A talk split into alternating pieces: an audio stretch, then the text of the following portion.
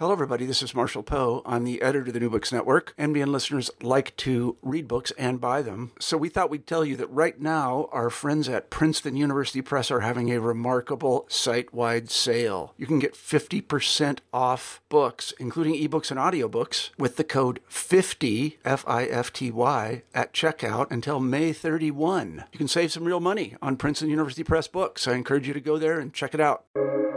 Welcome to the New Books Network. Welcome back to New Books in Critical Theory. I'm your host, Stephen Dozeman. It would be hard to overstate the importance of culture. It teaches us, heals us, rips us apart, and puts us back together in new and surprising ways.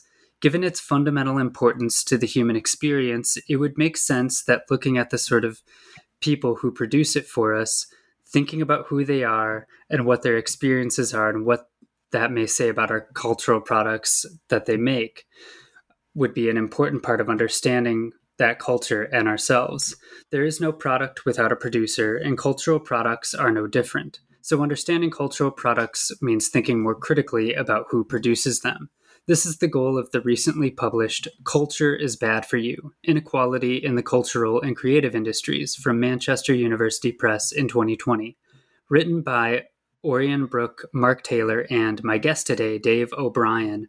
The book combines quantitative data analysis with personal interviews to weave together the complicated picture of who the people behind some of our most cherished experiences are. Dave O'Brien is Chancellor's Fellow in Cultural and Creative Industries, based in the School of History of Art at Edinburgh University, and is also the author of Cultural Policy Management, Value, and Modernity in the Creative Industries so, Dave O'Brien, welcome to the New Books Network. Hey, it's um, great, great to be on the podcast. It's um, sort of slightly strange to be um, doing things from, from the other way around, I guess. Um, yeah, I yeah. understand you're a host yeah. here. So, um, so as a kind of kickoff, could you maybe introduce yourself and tell listeners a little about your background and what your research tends to focus on? Yeah, sure. So I guess obviously the, the main and most important thing is um, I'm part of the New Books Network, um, which is um, something I've been doing for, for a while. And the stuff I, I do reflect my interests, which I guess are kind of um, in sociology, in like cultural studies, media studies, in critical theory, um, all of which um, are sort of areas that my research touches on. Um, I've been working quite a lot on this question of inequality, both in cultural production and cultural consumption. Um, and I, I, sort of teach courses related to that at the moment. But I've also done lots of stuff on um, cultural policy, on stuff around kind of urban theory and, and urban studies, as well as um, some stuff about public administration as well. Excellent. So to get the ball rolling, the book's title, Culture is Bad for You, is a fairly provocative thesis statement, uh, but I think it's worth making clear from the beginning that it's written out of a certain respect for the importance of culture in our personal and social lives. So rather than being a manifesto against culture, it's a careful study about how what we often think of culture, at least in kind of the capitalist West, reflects broader social problems and tensions. So, as a first question, can you unpack what you mean with your title and why you think we should be skeptical and even critical of culture as it is produced, consumed, and practiced today? Yeah, sure. I mean, the, the title obviously, you know, there's no accounting for history, and um, I know in the UK, um, Canada, certain bits of the states, certainly in parts of Western Europe and Australia, uh, the cultural sector, as we think of it, creative industries more more broadly, are in you know quite a sort of tough situation, particularly uh, at the intersection of um, lockdown regulations, meaning live events and kind of you know live experiences are curtailed, and some governments not really providing support or intervention for people who can't can't work. And there is this kind of question of like do people really, you know, who are in those kind of industries, in those institutions, they really need some academic social scientists coming along and shouting, culture is bad for you at them. But obviously, you know, where the three of us who've written it, Ori and Mark, and I, are kind of, you know, sort of supportive of the title just I guess in terms of it was our attempt to fly a bit of a flag to say, look, where we are in contemporary society, and, and this isn't just a British thing, but you know, you see these policy discourses um, all over the world, and, and certainly you see um, these narratives coming from um, cultural practitioners and, and, the cultural sector is this kind of idea that culture is really good for us. It's good for us in terms of you know social cohesion. It's good for us in terms of like health and well being. It's good for us in terms of um, maybe you know quite instrumental benefits of things like you know improved exam results or lower crime rates or you know these these kind of things that people um, are sort of quite comfortable attaching uh, the values of um, artistic and, and, cultural practices and institutions to. But at the same time, we wanted to say, whilst you know there's, there's a good research base in that kind of area, what doesn't seem to be uh, kind of taken seriously is the idea that culture is heavily related to social inequalities. Um, in some ways, you know, there are cultural explanations in the kind of cultural sociology school that you see in the States um, for social inequalities. There are really serious inequalities in uh, the cultural workforce, and we, we draw on uh, British uh, examples and British data. But again, you know, there are analogous patterns in, in other uh, nations. And also, there are really serious questions about kind of who benefits from those culture is good for you stories because we can see that in terms of consumption, in terms of, of practice, in terms of engagement, um, things are heavily socially stratified as, as well along, you know, class lines divided by, say, race, divided by gender, that kind of stuff as well. So I guess our sort of provocative title was a way of trying to draw attention to issues of inequality in a situation where almost the kind of like the stories of culture being this kind of unproblematically good thing seem to be sort of settled and and seem not to be kind of challenged.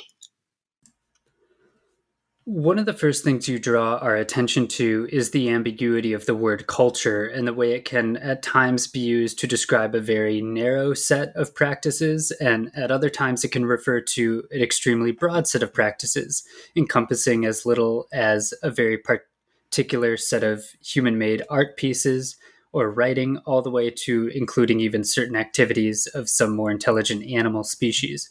So, can you unpack the difficulty of using the term culture a bit and how, for this particular book, you're going to be uh, talking about it?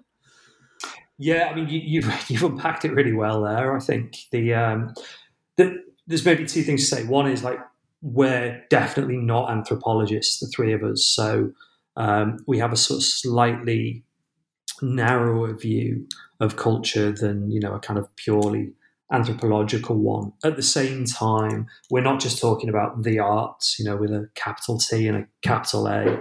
And I guess our definition of culture comes from the um, British cultural studies tradition, which tried to say, you know, we should think of culture in terms of things like, you know, kind of everyday human practices. But at the same time, we want to be attentive to the idea that culture is something that people do professionally you know they can do it as, as their jobs. So our definition is grounded in this conception of there being cultural and creative industries um, that are constituted by um, particular cultural and creative occupations. And again this is a very kind of british cultural studies uh, traditional idea. It was taken up in america um, in, in a couple of ways. You see a, a sort of a definition we, we quibble with and, and, we critique that comes from um, some economic geographers around this idea of a kind of creative class. And also at the same time, I guess there are narratives in America that are about things like copyright industries, um, which is partially how the British understand them. But yeah, we, we take this kind of um, culture to mean culture and creative industries in a, a broad sense, ranging from, say, designers um, through film and television industries, museums, galleries in the art world, and performing um, arts, theatre, music.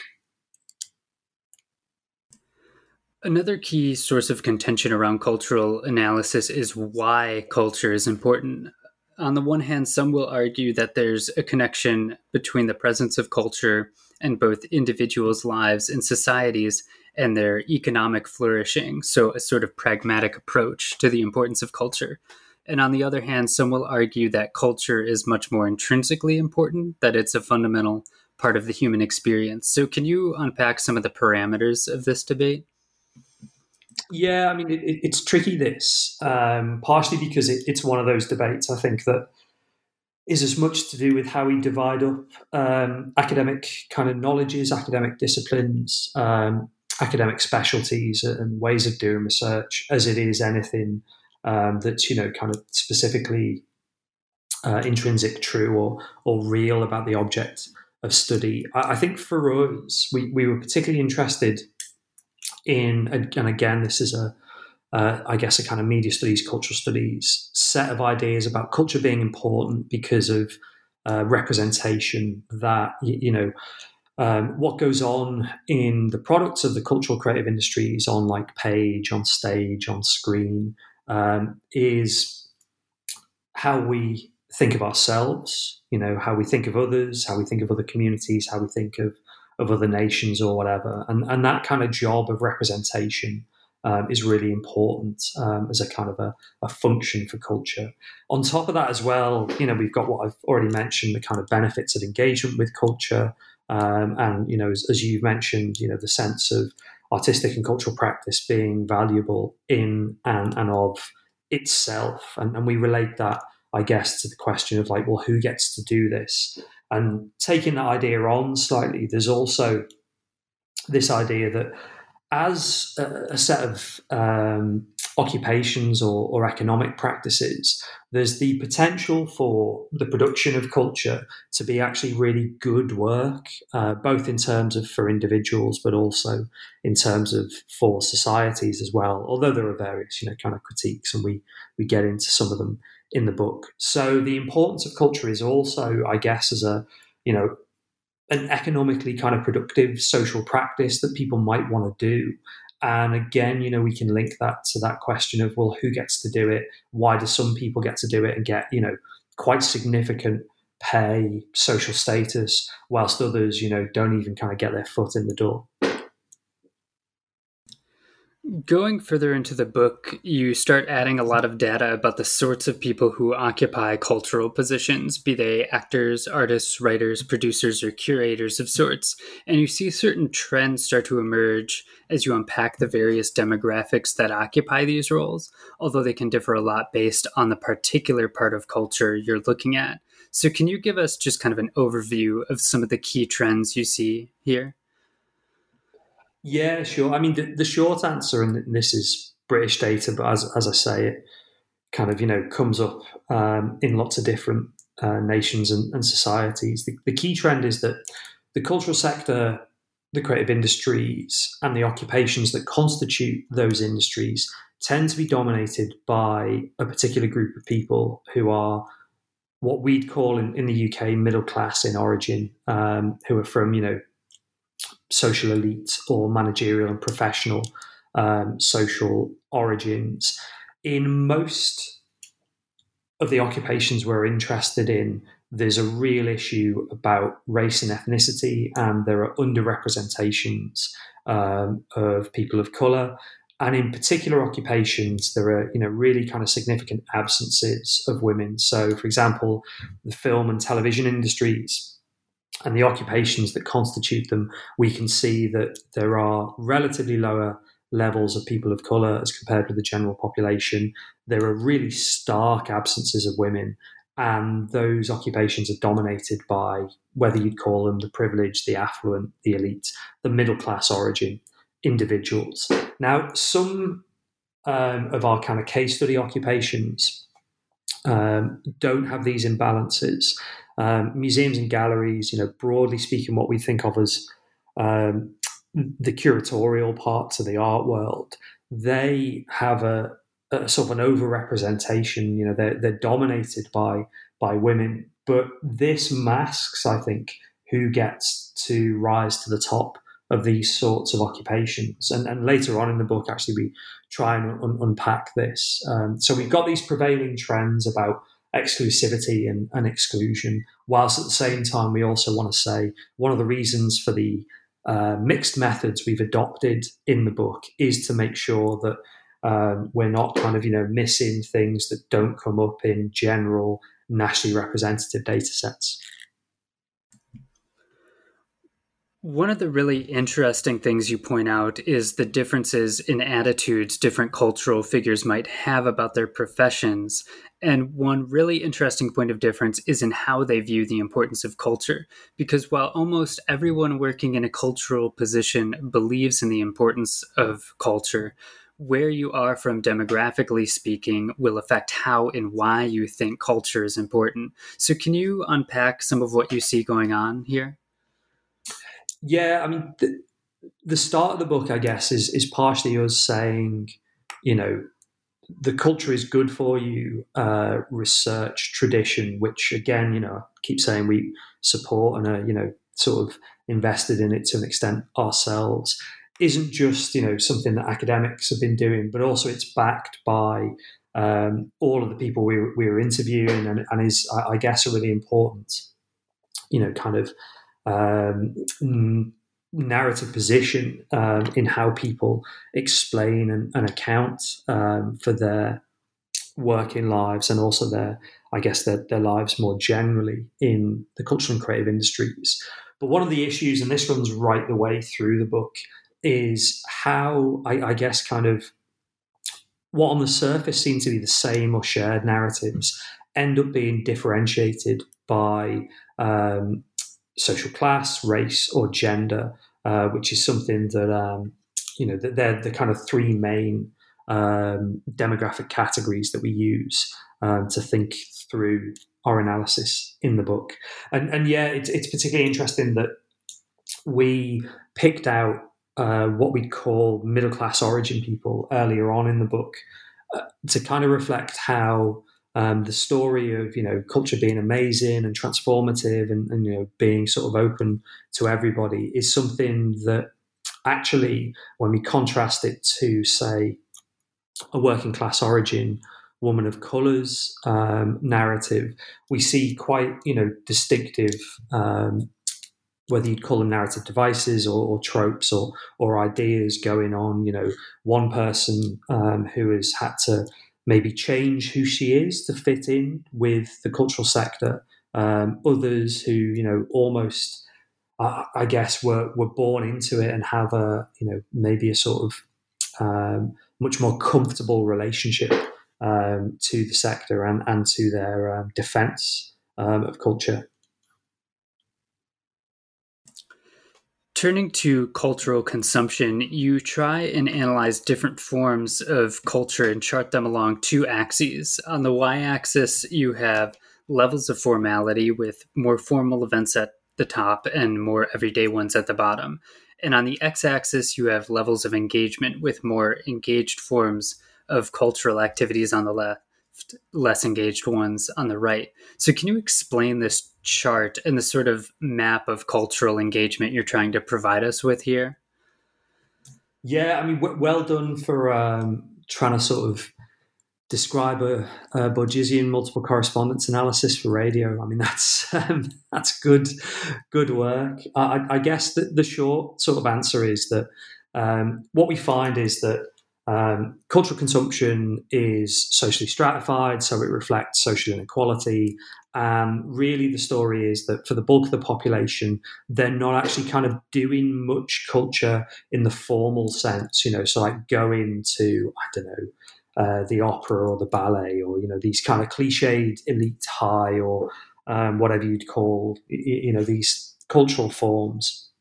And that's true of certainly people from um, kind of working class occupations, uh, certainly people who are you know sort of office workers, etc. But but also actually the professional middle class don't seem to be that different in terms of their cultural consumption and, and cultural habits. The real kind of standout uh, groups in our analysis are people who are working in cultural and creative industries. At the same time, everybody seems to have a really rich cultural life once you're kind of outside of that uh, formal set of cultural activities. And, and one of the things we flag in, in that chapter is the way that actually, you know, we have to be really careful about talking uh, about, you know, people being kind of like excluded or um, cultural institutions needing to like reach out or um, do, um, I, I guess, kind of special things to get people through the door because actually you know people's kind of everyday cultural lives are incredibly rich and they're living them all the time. And the question then that comes from our analysis of consumption is really not so much how do people have to change to like fit in to what formal cultural institutions are offering them, but rather actually how should formal cultural institutions be thinking about um, why they aren't, you know, kind of relevant for a population that, on the one hand, seems to have a rich cultural life, but on the other hand, isn't particularly interested in quite a lot of what formal cultural institutions have to offer. And we can link this kind of stuff to like broader trends, I guess, in the um, cultural world, particularly in the art world, you know, things like uh, decolonizing the museum is, is a good example, actually, of um, curatorial institutions starting to grapple with the idea that maybe they, as institutions, need to do things differently rather than saying, why don't, say, the black British population want to come through our, our doors in the same numbers that the white population do? Looking at childhood, one thing you draw attention to is how inequalities in one's education can take shape. Uh, this can at times be a matter of being exposed to certain texts or practices, but you also point out that it can also be a question of what activities your cultural education involves, since for some children, cultural engagement involves a lot of free expression and creativity, whereas for others, it's simply more stuff to memorize. So, can you unpack some of the differences you see here? I mean, it, it was so incredibly stark, actually. Um, we interviewed, um, I think it was 237 um, people working in cultural and creative occupations, and, and we'd asked them, you know, what was sort of cultural life like growing up. And we expected that, as compared with the rest of the population, they'd kind of foreground their um, cultural lives growing up a bit more. You, you, know, you'd expect that from people whose uh, livelihoods are within and involve um, the production of culture.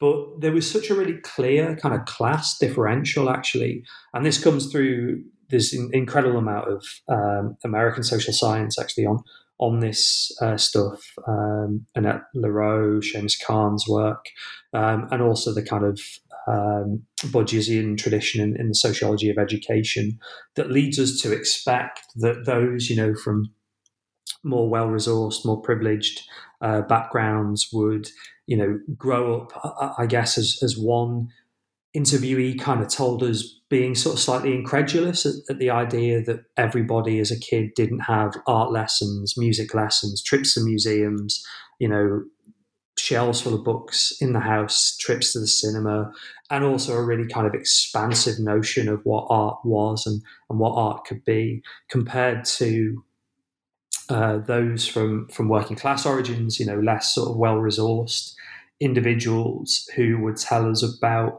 you know, struggling to get art classes in schools, not having access to to drama, um, you know, being heavily dependent on the local library as opposed to parental um, book collections or or reading habits, and in some ways being you know sort of dependent on really random bits of individual luck for their um, immersion in culture as they were they were growing up. And yeah, that kind of stark um, class divide really uh, stood out to us actually, and it was one of the things that we thought was you know the beginning of an explanation for some of the patterns in the workforce and in mm. um, cultural consumption that we sketched earlier in the book. Increasingly, young people today are finding themselves expected to often do poorly paid or even entirely unpaid work, and cultural occupations are no different, with an increasing dependence on internships and apprenticeships. Even if you get a paid position, however, you note that it's unlikely to pay well and will likely have poor pay and benefits, odd hours, and a lack of a guaranteed future. You do note, however, that the increasing precarity is generally more prominent in certain demographics than others, and that different people experience it in different ways. Some seeing this as a gateway that blocks them out, while for others, it's just part of being young and new to the industry. So, can you unpack what you see going on here? Yeah, sure. I, I mean, the, the route to kind of um, capture this stuff is, is probably through the idea of um, this shared experience, which actually isn't really as, as, shared as we'd think. So it's like a cliche that to make it in, um, say, film and TV or in a museum, um, in the art world, um, in the theatre or, or, or, wherever, you know, as, as, as, a designer, that you'll have to do some kind of unpaid work, whether that's, you know, volunteering, whether it's a formal internship, or whether it's, I guess, kind of like taking financial risks, um, you know, working um, on projects that, you know, you're definitely not being paid for and you're having to, you know, finance your yourself as well. This is quite common in, in things like um, theatre and performing arts and, and a bit in the film industry as well. And, and what's really interesting to us was that like all of our younger respondents were like, "Yeah, of course you've got to work for free. That's that's how the world works." And this mirrors what we already know from uh, the existing literature and also kind of broader trends um, with professional occupations actually across um, a range of different national economies. But as we kind of dug into the data, what was striking was that again, you know, our sort of well resourced, privileged uh, middle class respondents would kind of tell us that, you know, on the one hand, um, their experience of unpaid work was something that might pay off. You know, it was almost a kind of like a career investment. You know, uh, being on a, an unpaid um, performing arts project might mean they meet, you know, um, people who might be directors or writers who are like useful later on in their career um, or it was something where they could like you know be sort of directly uh, invest in you know to sort of um, get exposure to, to use that kind of kind of cliche. For those without those sort of uh, social, cultural, economic resources or, or, social, cultural, economic capitals, they'd be telling stories about, you know, they've never been paid, they don't know where it's going. They, you know, don't really seem to get more opportunities once they've finished, you know, one bit of free or unpaid labor or, or, an internship.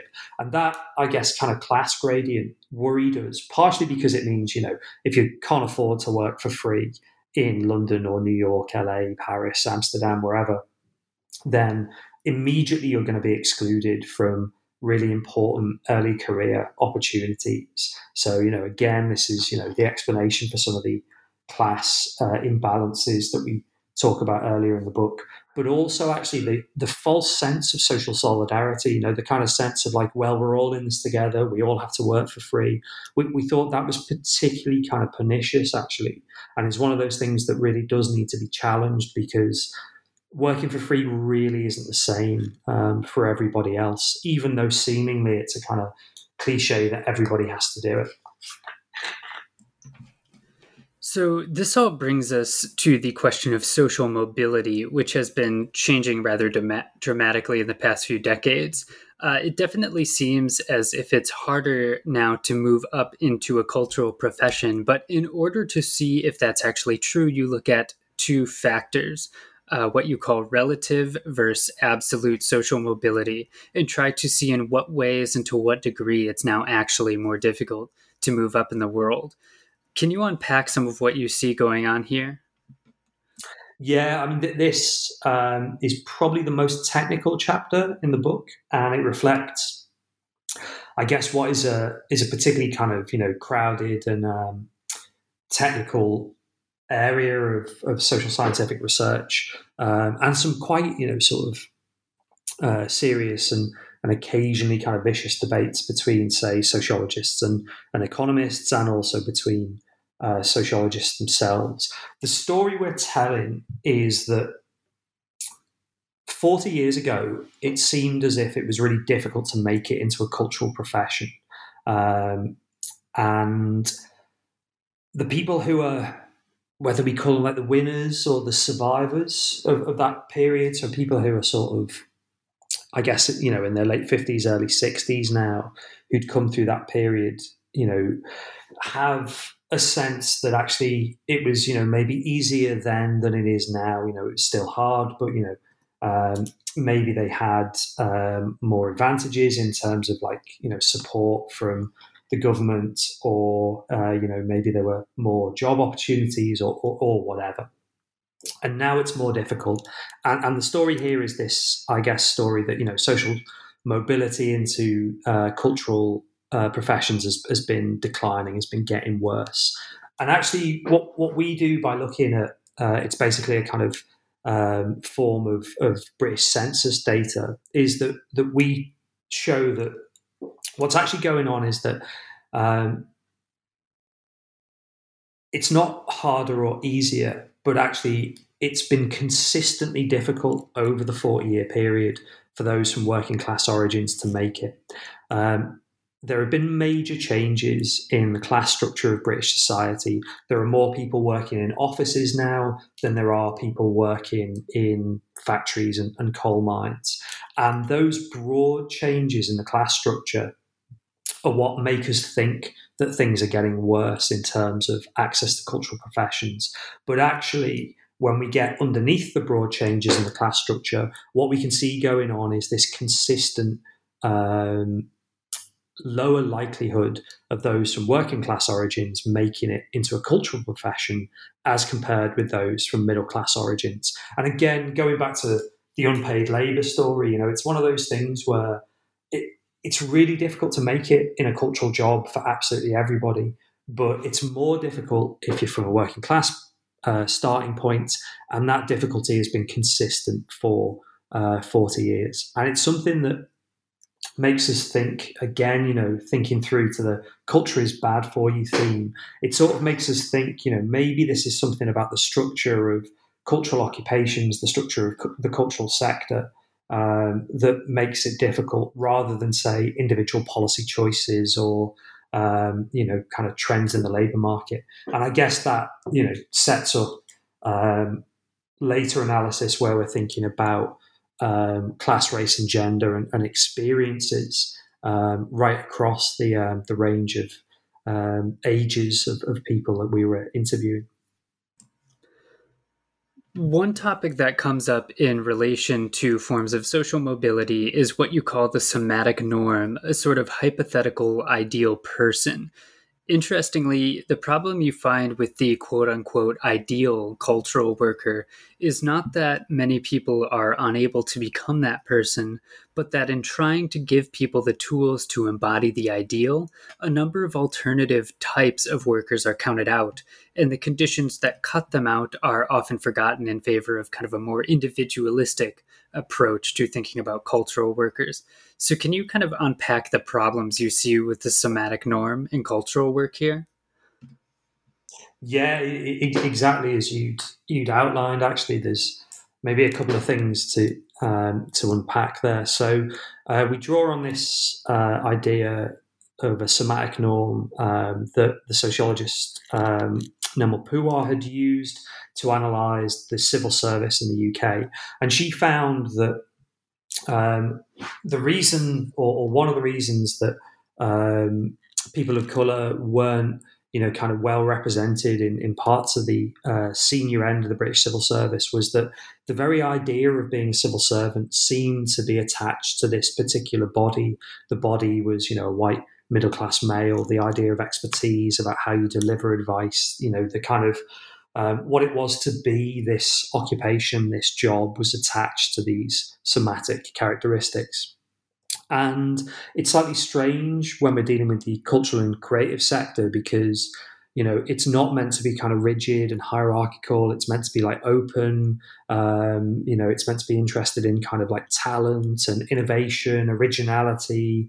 Um, it's meant to be full of you know like kind of weird alternative people and, and, and whatever sort of cliches you want. But actually as you dig down what you find in, in the uh, labor market data is this dominance of white middle class origin men and there is an awareness of this problem. Um, you can see it actually with you know the, the Oscars adopting new um, kind of standards for uh, for diversity. That's quite a good example, and you can see it you know o- over in the UK with with various kind of funding streams um, to encourage uh, equality and, and diversity in in the cultural sector. But the trouble is, is most of these policies start from the uh, kind of um, idea of not how can we change our institution, our commissioning process, our grant giving approach, our business model. They start from the idea of like, how can we make people who aren't white middle class men more like white middle class men because they're the people that make it. And, you know, that is both a kind of misguided intervention and, you know, is pretty sort of offensive and sexist and racist and, and whatever. But also it means that those interventions exacerbate the problem of individuals feeling like these jobs, these institutions are not for them, they shouldn't be there. Um, and indeed, actually, we tell the story of uh, what we'd call long range, socially mobile, uh, working class origin women of colour in, in, in that um, kind of middle um, of the book. Um, and we try and sketch out how in the end, you know, they feel used by institutions and used by uh, creative uh, businesses, creative uh, markets, almost purely just for the color of their skin, you know. And instead of, um, I guess, kind of opening up um, diversity in, in cultural uh, industries, what actually happens is that they get commodified um, as you know someone who can maybe be sold, someone who can maybe you know have their um, race used in a grant application or a diversity project, and, and it means that they're you know kind of burned by this, and you know they sort of say, well, why would I stay here? Why would I carry on, you know, working in these situations in these institutions? So yeah, you know, there's both this kind of unwritten norm of white male middle classness that needs to be challenged, but also it needs to be challenged not by forcing people to adapt to it, but rather, you know, thinking about how we can really, you know, kind of um, find alternatives uh, to the system as as it is now. One key point of inequality you point to is along gendered lines. So, events of the last few years, particularly with the Me Too movement, have brought to light exploitation along gendered lines for cultural positions. But you point to some deeper issues, particularly with women who may want to have children, but have to then decide between career and family, as well as the ways men and women often find themselves employed, with women doing a lot of the precarious or background work in the cultural industry. So, can you tell us a bit about the gender disparities in cultural work here? Yeah, sure. I, I mean, we at the start of that chapter, where where it pains, we're like really clear to say starting a family, motherhood is not the only explanation for why uh, women leave uh, the cultural labour force. And indeed, one of the big problems actually is that um, say in like you know film industry or, or the theatre industry, they've been very quick to say actually all we need to do is have like you know crèches on set or you know support um, changes in, in working hours and that will solve all of the kind of gender inequalities that we run into. It will solve all of the kind of lack of um, female leadership in, in, in, our organizations and industries. But as various um, researchers have pointed out, people like Ros Gill, Angela McRobbie, um, Tamsin Dent, um, they flag up how it's not like women who don't have children are still leading, you know, these cultural and creative sectors. So there must be something going on beyond this. So that's the kind of caveat to that chapter. But we were interested in uh, starting a family and motherhood because it was something that we, we almost kind of hadn't looked for in uh, the data. You know, there wasn't a particular uh, specific question in our uh, fieldwork interviews, but it was something that seemed to come up kind of quite organically. Um, and we were interested to kind of explore that, um, partially as a way of kind of talking back to uh, the contemporary policy situation, but also as a way of building on some of the really kind of important and strong research that I'd I'd already um, mentioned. And yeah, really straightforwardly, um, what we find are not only that you know organisations, uh, institutions, commissioners, uh, etc., are not well adapted to um, the demands of, of care for families. Some of them are just outright hostile and are kind of candid about, well, you can't possibly, you know, work in the theatre or you can't be on a film set if um, you're, you know, going to start a family. And, you know, most of this sort of outright discrimination is supposed to be illegal, but it still really goes goes on and is still sadly really, really um, common actually um, particularly in, in things like film and, and, performing arts. But we end that chapter with um, a story from, from someone working in, in the music industry, which was really, really telling to us actually that, again, as, as with all of these uh, examples, you know, there are moments of kind of shared solidarity uh, against the relentlessness and difficulties of um, things like the labour market for culture. But in gender terms, it's not just the kind of, you know, uh, women have all of these caring responsibilities and men do too. Actually, we were finding some evidence that men were kind of like venerated for being fathers, were held up as, as heroes. And indeed, men, you know, didn't organically raise questions of care work and questions of caring for families um, when they talked about their careers and talked about maybe you know things that had been challenges in their careers, whereas women you know were, were kind of constructed as a problem um, in a sort of sexist and, and, to an extent illegal way. Um, from uh, some of the, the evidence we, we'd gathered, but also those women without children were, you know, in, in some ways subject to a, an almost double form of discrimination where um, men with with families would want you know the kind of recognition for their uh, brilliance um, and kind of like hard work um, in comparison to women who were quote unquote you know given an easy ride as, as it were. And our example from the music industry that concludes that chapter was uh, to us kind of really quite quite quite telling actually Turning to men, one thing you note is that many of the mostly white, heterosexual, and cisgendered men who have made it in their cultural occupations do believe that there are significant disparities in the cultural workforce. But this understanding is matched with a certain impotence uh, or a sense of impotence to change it, as well as certain blind spots when it came to thinking more critically about their own positions within the cultural industries. So, can you unpack what you see going on here? Yeah, I mean, it was really interesting this because we were expecting the sort of the literature uh, as it stood before we were doing field work. We were kind of expecting that we'd see um, varieties of basically like cluelessness from from senior men that we'd expect them to say there are no problems. If you're talented and hardworking you'll definitely make it. Full stop you know.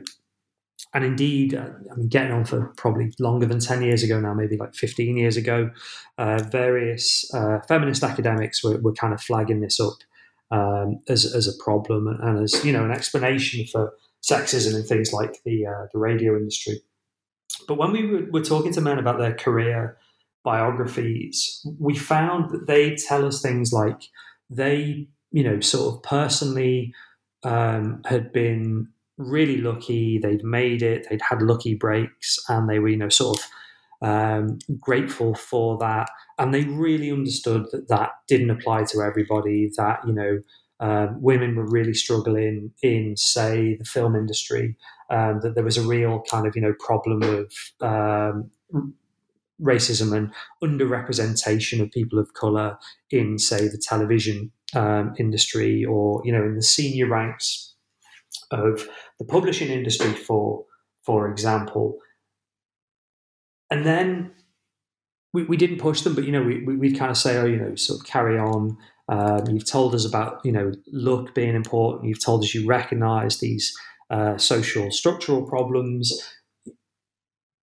You know what else do, do, you think matters here? And they'd say, well, basically, there's not really much uh, you know that I personally can do about it because these are social structural problems. And it really worried us because you know that the moment where um, I guess a kind of a sociological explanation for any uh, particular social issue goes like mainstream, you know, you know, gets taken up um, outside of, of academic papers or whatever is, is usually one where you're like, oh, that's great. You know, people have understood our analysis. But we were finding that our senior men had, you know, kind of almost sort of used those structural explanations to absolve themselves of responsibility and and, and guilt. And, and it was particularly interesting. You know, we got examples of people who were really directly responsible for hiring, you know, men whose job it was to make hiring and commissioning decisions, who were saying, yeah, you know, there's nothing I can do about these problems, um, even though it's, you know, them who were directly responsible. And that sense of, you know, or that narrative of there's not much I can do was grounded in, you know, well, these are issues that start, as we show in the book, early on in people's lives because of unequal access to culture, or they're to do with the education system, or they're to do with you know um, people's qualifications and people's experience and the number of you know internships they've done and stuff like this. So that was, I, I guess, our attempt to sketch out the evolution of um, how inequality is is you know kind of rhetorically justified and uh, actually maintained in hiring practices, whilst at the same time trying to make sense of the, the puzzle of what our um, interview data was, was telling us. One interesting difference you point out is how different people will often see luck playing a role in a cultural career, but depending on your demographic, the role and function or maybe nature of luck in one's career trajectory will differ quite substantially. So, can you unpack the different ways luck is viewed by different cultural workers? Yeah, and, and this um, sort of extends um, that same analysis of our our senior men, and I'll, I'll, sort of concentrate on our senior men. And, and, there's a couple of things going on. One is, um, I guess, a, a particularly kind of like it's not uniquely sort of Brit- British, but um, the attachment of of look and kind of effortlessness to um, the idea of kind of being a gentleman. Um, and you know being kind of self-effacing and you know talking about you know sort of effortlessness in explaining one's um, sense of, of success and you know sense of sort of career uh, development. And then also there's you know a much wider kind of uh, set of discourses about luck, about you know being like born at the right time or having a lucky break uh, or whatever.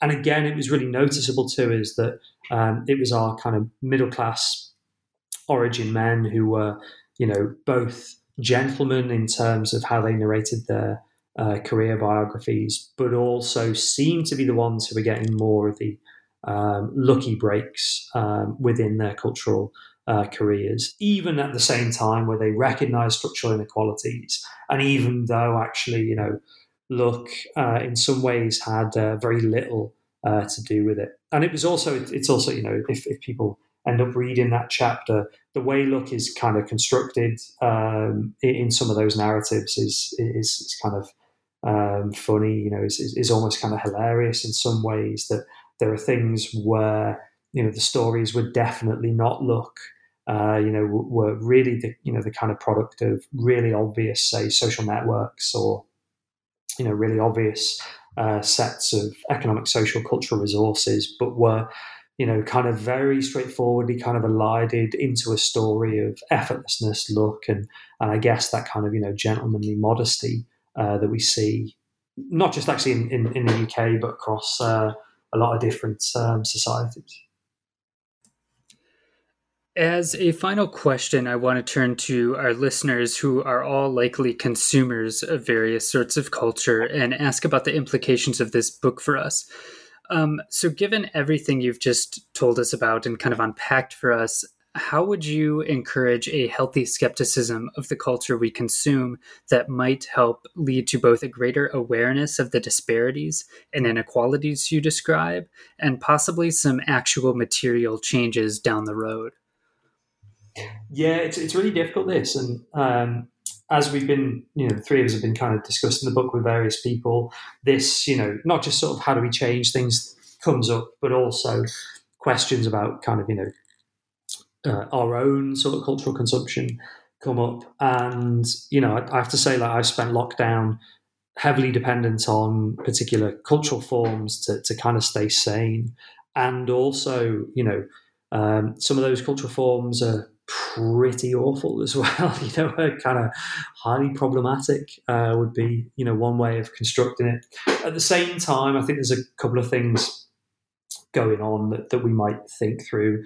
One line, I guess, is you know a sort of a story about ethical consumption, about you know thinking about how have things been made, about demanding more, about you know drawing kind of strength actually from uh, and drawing you know from the example of things like hashtag Oscar so white, hashtag Me Too, um, boycotts of particular forms of you know cynical and appropriative. Um, whether it's films or uh, novels or you know stage shows or or whatever. But at the same time, it, you know, and, and, this you can see in critiques of um, contemporary um, forms of uh, environmental um, or, or, green movements that you know just placing the responsibility onto the individual does mean that you know we don't start to ask questions about what are the structural problems in Hollywood. Why is it British theatre um, when it's not, you know, in a COVID related crisis seems to be full of money in certain, you know, parts and for certain individuals, but is dependent on, you know, a vast kind of um, whether we'd call it, you know, a reserve army of unpaid labourers or uh, a deeply sexist uh, writing and, and, casting system or whatever. So we, we sort of close the book with with a question really about, you know, is incremental reform of these structural problems going to be enough? Is there a danger actually that, you know, by highlighting these structural problems, they get folded into um, how those at the top, those in, you know, powerful senior positions maintain um, the sense of inequalities and exclusions? Um, or actually, is it something where we just say, look, culture really is bad for you and we need to rip it up and, and essentially kind of start it again? And I think this is something that has animated uh, various discussions within artistic and cultural movements for, for a very long time. And, you know, we're not the first to, to kind of grapple with this. And, you know, we can be as uh, ethical, as it were, as, as we want. Um, but at the same time, you know, building um, coalitions, building um, policy interventions, and building new institutions is, you know, a really important bit of work. And it is, you know, hard work actually, particularly as we're seeing now. When the question is, what's going to be left as societies emerge from the pandemic, and you know, what do we want to kind of save, and actually, what do we think? the costs of of which are too high and we shouldn't um, go back to. Yeah, so that brings us to the end of the book. So, as a final question, what, if anything, are you working on now? Yeah, I'm, I'm working on actually loads of stuff at the moment because I'm part of a project that's trying to assess the impact of the pandemic on um, the British uh, cultural sector. Um, so that's a big coalition of uh, British universities, and we're, going to be sort of reporting over the course of the next maybe year, maybe 15 months or so. Um, I've got various other uh, projects. I'm doing a couple of papers about um, cultural workers' tastes and how they're, you know, kind of patterned and how they changed over time. Uh, I've got a paper coming out about um, people's sense of social mobility. And then hopefully the next big project I'm going to do is something about downward mobility. I guess this book, um, Orian Mark and, and, my analysis has really been about um, social mobility generally, but but with with more of an eye on you know upward mobility and inequalities of class, race, and gender. I'm now really interested in well, what about downward mobility? Like, what is the impact of people who come from you know the real kind of like top end of society in terms of their um, financial, cultural, and social resources. What's the impact of of them entering these artistic and, and cultural occupations? Are they changing these jobs at all? Um, you know, are they kind of having a really positive effect in terms of cultural production, or actually is downward mobility something that you know we should be really cautious about um, because it's a it, it's a problem. Um, it's something I, I, don't know, and I'm, I'm sort of hopefully going to be spending uh, the next kind of year, eighteen months thinking about. Yeah, sounds excellent. So, Dave O'Brien, thank you so much for being with us. No, thank you.